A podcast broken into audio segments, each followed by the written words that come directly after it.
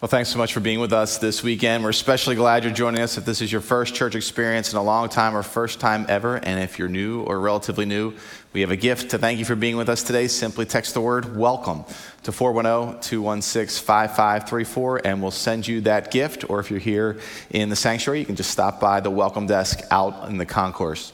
Well, this is the second week of a series we're calling Home Field Advantage. And we titled that the series as a reminder to us that when we come together as a church, and use this church as a platform for both everyone gathered here and to reach people online, it's in coming together that we make the most compelling case for Christ to people who don't yet have a relationship with Him.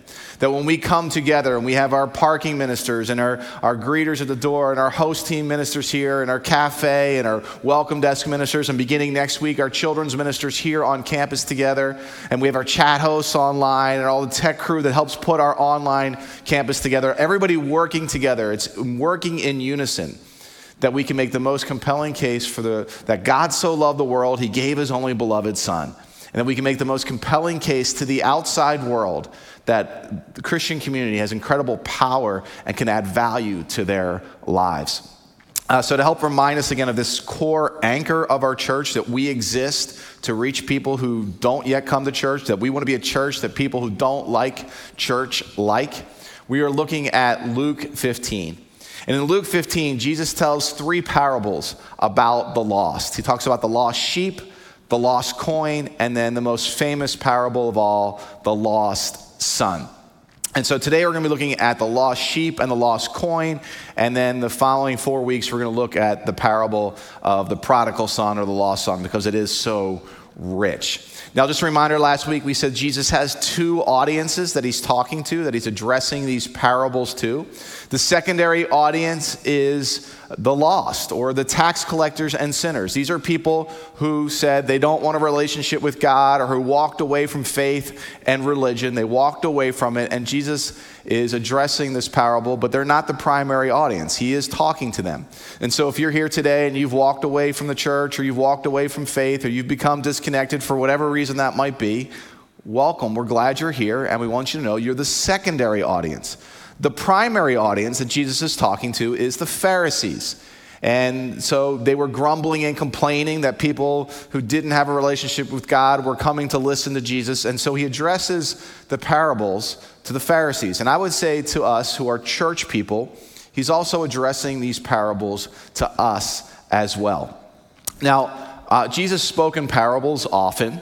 And the reason he did that is because parables have a power to engage us in a way that just straight instruction does not. That when Jesus was telling a parable, or when anyone tells any kind of story, he's inviting us to enter into the story and to experience it not just mentally, but emotionally, relationally. He's inviting us to think about what would we do if we were in that circumstance ourselves. And that's the parable of the parable. It, it, it, we're not just passive listeners, we actively engage in it. So, with that in mind, Jesus begins the parable of the lost sheep in this way What man among you, having a hundred sheep, if he has lost one of them, does not leave the 99 in the wilderness and go after the one which is lost? Until he finds it. So Jesus poses this question You're out in the wilderness, you have 100 sheep, one is lost. Wouldn't you go out and try and find it? And as a 21st century American, my answer to that question is I don't know. I don't own any sheep. I've never been out in the wilderness with 100 sheep and lost one. And my guess is that if you're listening to this too, you don't know either, that you don't own any sheep. We actually do have a guy on our staff we've just hired. His name's Joseph working in Next Gen Ministry. He's going to be uh, working with volunteers. So if you're a volunteer there, you're going to get to meet Joseph. He owns sheep. And so, but he's the only one I know. He's the only person I've met that owns sheep. He's a very interesting guy. You, you'll love getting to know him. And, but I've never been in this situation, and my guess is you haven't been either. Now, as I reflected, though, on this question, I did think back to the story I told last week. And if you weren't here last week, I talked about a time when we lost one of our children and lost a son at the beach. And so I was continuing to talk about that story last week with my wife. And my, at dinner time, my wife Mia says to me, Why'd you tell the story that way? Because that's the way it happened. She's like, No, it didn't. You know, so we start breaking into breaking down the story about what I didn't tell right, and, and that's just the way nature of stories, right? You, re, you remember different perspectives, but as we talked about the story, a couple of facts I want to share with you today came to mind. The, the first fact was that we realized our kids were a little bit older. So they were about three years older than I remembered. So that made me feel a little less irresponsible. So that was good. But then Mia said to me, And why, did you, why didn't you give me credit for finding our son? You didn't find him, I did. Which is true. And I wasn't trying to hold off the credit for I just didn't get to that part of the story, but it was Mia who found our son, not me. Now, the reason I bring that back up is because what it's reminding me is that when we realized our son was missing, we left the kids at home feeling they were relatively safe and secure, but we both went out looking for him. And he and, and, finding him had our total attention, mentally, you know, emotionally. All we could think about for about those 15 minutes when he was missing is we have got to find our son. And our focus and attention was on the one that was lost, not the other ones that were safe and sound at home. So, what man among you, you know, how hundred sheep? I don't know the answer to this question, but I do know when one of my kids was missing, it had my total attention. Now, here's so I've never been in this situation of losing sheep out in the wilderness. And here's something interesting too. Neither had the Pharisees. The Pharisees, who Jesus is addressing this parable to, didn't own sheep. They never would have been shepherds. In fact, the Pharisees taught that it was wrong to teach your son the trade of being a shepherd. It was wrong because they believed you couldn't possibly, and they were right, you couldn't possibly keep the Jewish law and tend sheep. It was just, it was too unclean, it was too messy. So, why does Jesus pose this scenario, this kind of everyday situation, to Pharisees that would have never been in this situation? Well, if you read the Old Testament, Throughout the scriptures, throughout the Old Testament, God's leaders are shepherds. Abraham and Moses were shepherds. Psalm 23 is about the good shepherd. In the book of Ezekiel and Jeremiah, through those prophets, God says to spiritual leaders, You are to act like shepherds. Another, and shepherds should be taking responsibility for sheep that was lost. And so there are the Pharisees. They are not only not taking responsibility for the sheep that are lost, they're complaining, they're grumbling that Jesus is actually doing their job. I mean, how do you feel when there is something you have lost? It's for something you've been responsible for. You feel responsible. That's why when you lose your phone or, or something else and you're looking all around the house for it. You say, Well, I know I had it in the car. I brought it in. I put it here. You start going through the, the whole scenario, and in part because you're trying to figure out where it could be, but partly you're trying to convince anybody that's listening I'm not totally irresponsible. I, I, was responsible at one point. Now I understand I lost it. You, you, you're just trying to make that case. And so Jesus is saying to the Pharisees, you should be feeling responsible for the loss. In the same way, a shepherd, if he lost one of his sheep, would feel responsible to go and find it. Then he says this, and when he has found it, he lays it on his shoulders. So here's the thing about sheep when they are lost when they get separated from the sheepfold, they will eventually just go into a corner or shelter in some place and they will start shaking and bleating, B L E A T I N G. They bleating. They they're just making a noise and they don't know what to do. They're so paralyzed with fear. And so when the shepherd eventually does find that lost sheep, he's got to put it on his shoulders. And the sheep would weigh somewhere around 70 to 80 pounds. I have a dog about that size. Put it on his shoulders and carry it because the sheep cannot walk. It's too paralyzed with fear.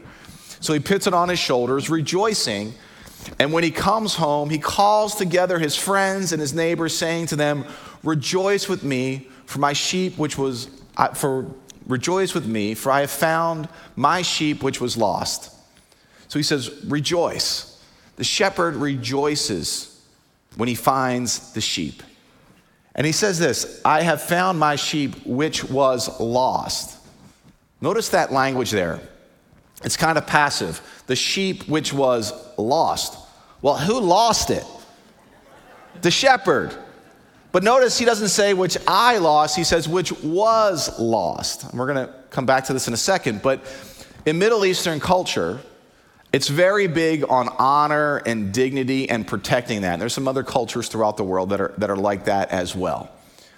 And so it is there, people in that culture are very slow to say, I did something wrong or I lost it.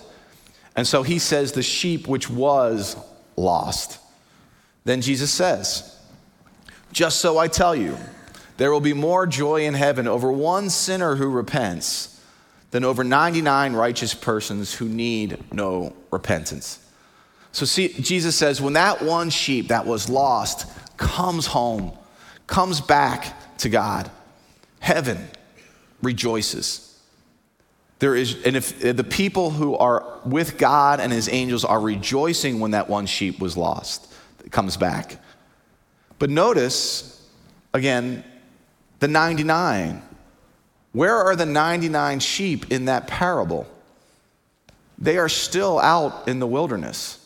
They are not yet home. And so Jesus is saying to the Pharisees, if you are not rejoicing with God and his angels about the sheep that has returned home, guess where you are? You're still out in the wilderness. You are still lost. Then he goes to the next parable. He says this Jesus said, Or what woman, and again, this is interesting, just as the Pharisees were not shepherds, they weren't women either.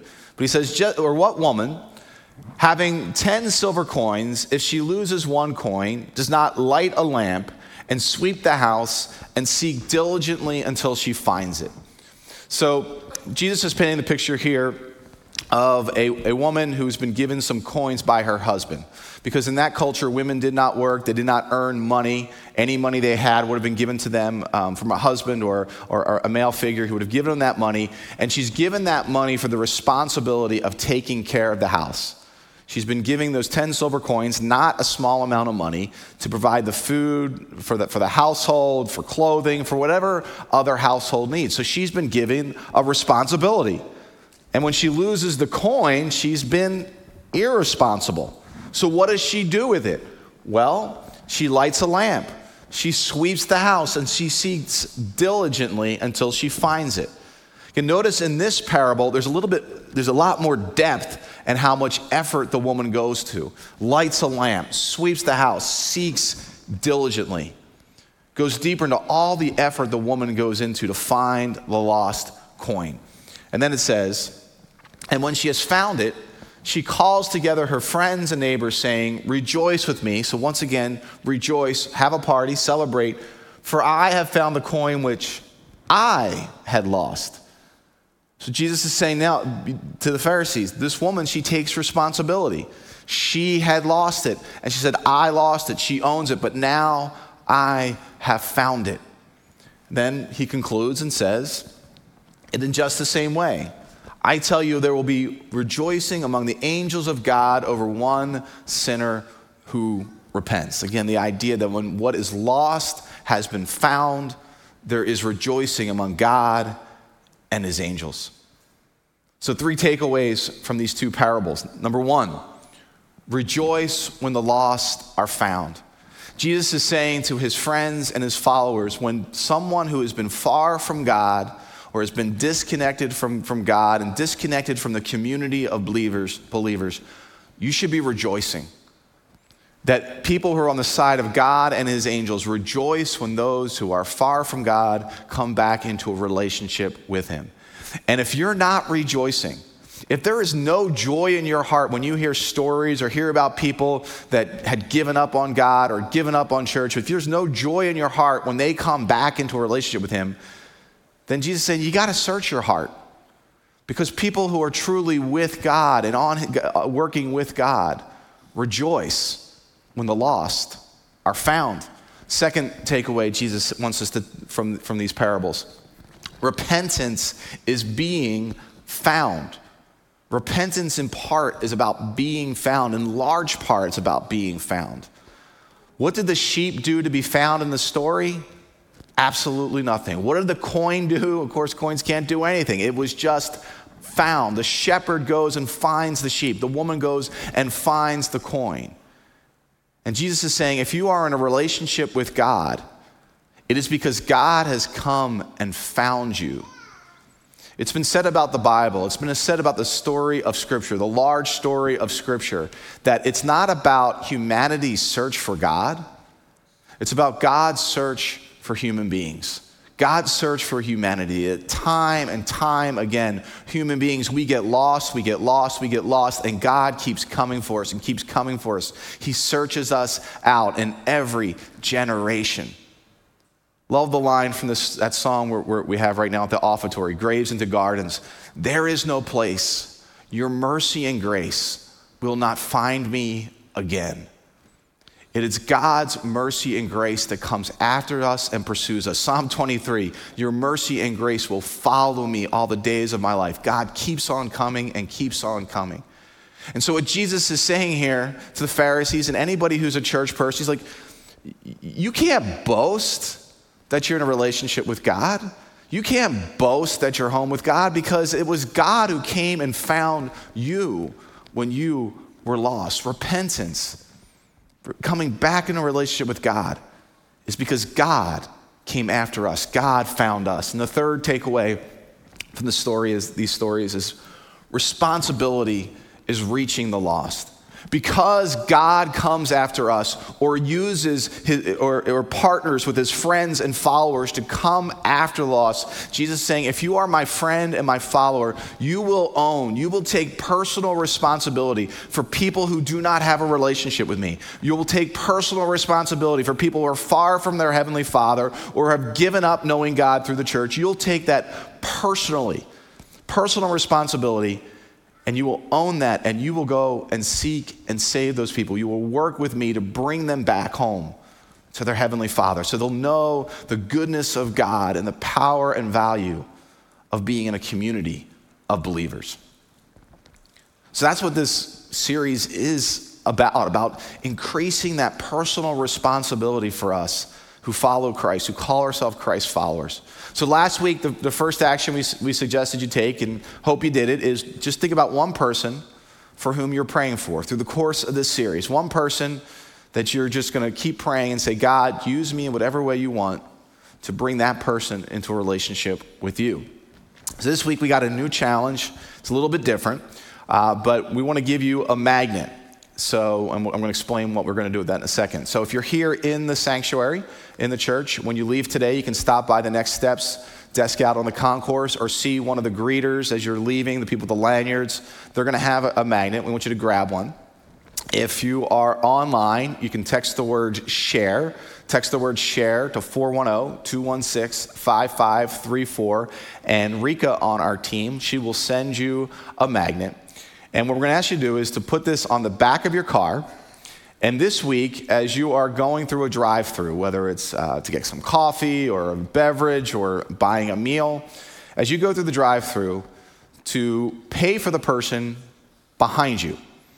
Now, don't look back and see if it's my car or my family or like, you know, a big family like mine, you know, just, just, just do it, okay? All right, so put this on the back uh, of the car, and what we hope is that well, people will see this magnet on the back of the car and you doing something good for them, and they will connect the dots. And we hope it creates a kind of buzz in the community. So, you know, now if your car is like this car, all right, you might need to take off a few stickers because they're not going to see it, right? Or just go buy a new car, right? You've been looking for an excuse. Um, or take some off, or we're kind of going more for this little cleaner look here. That's what, that's what we're going for, okay?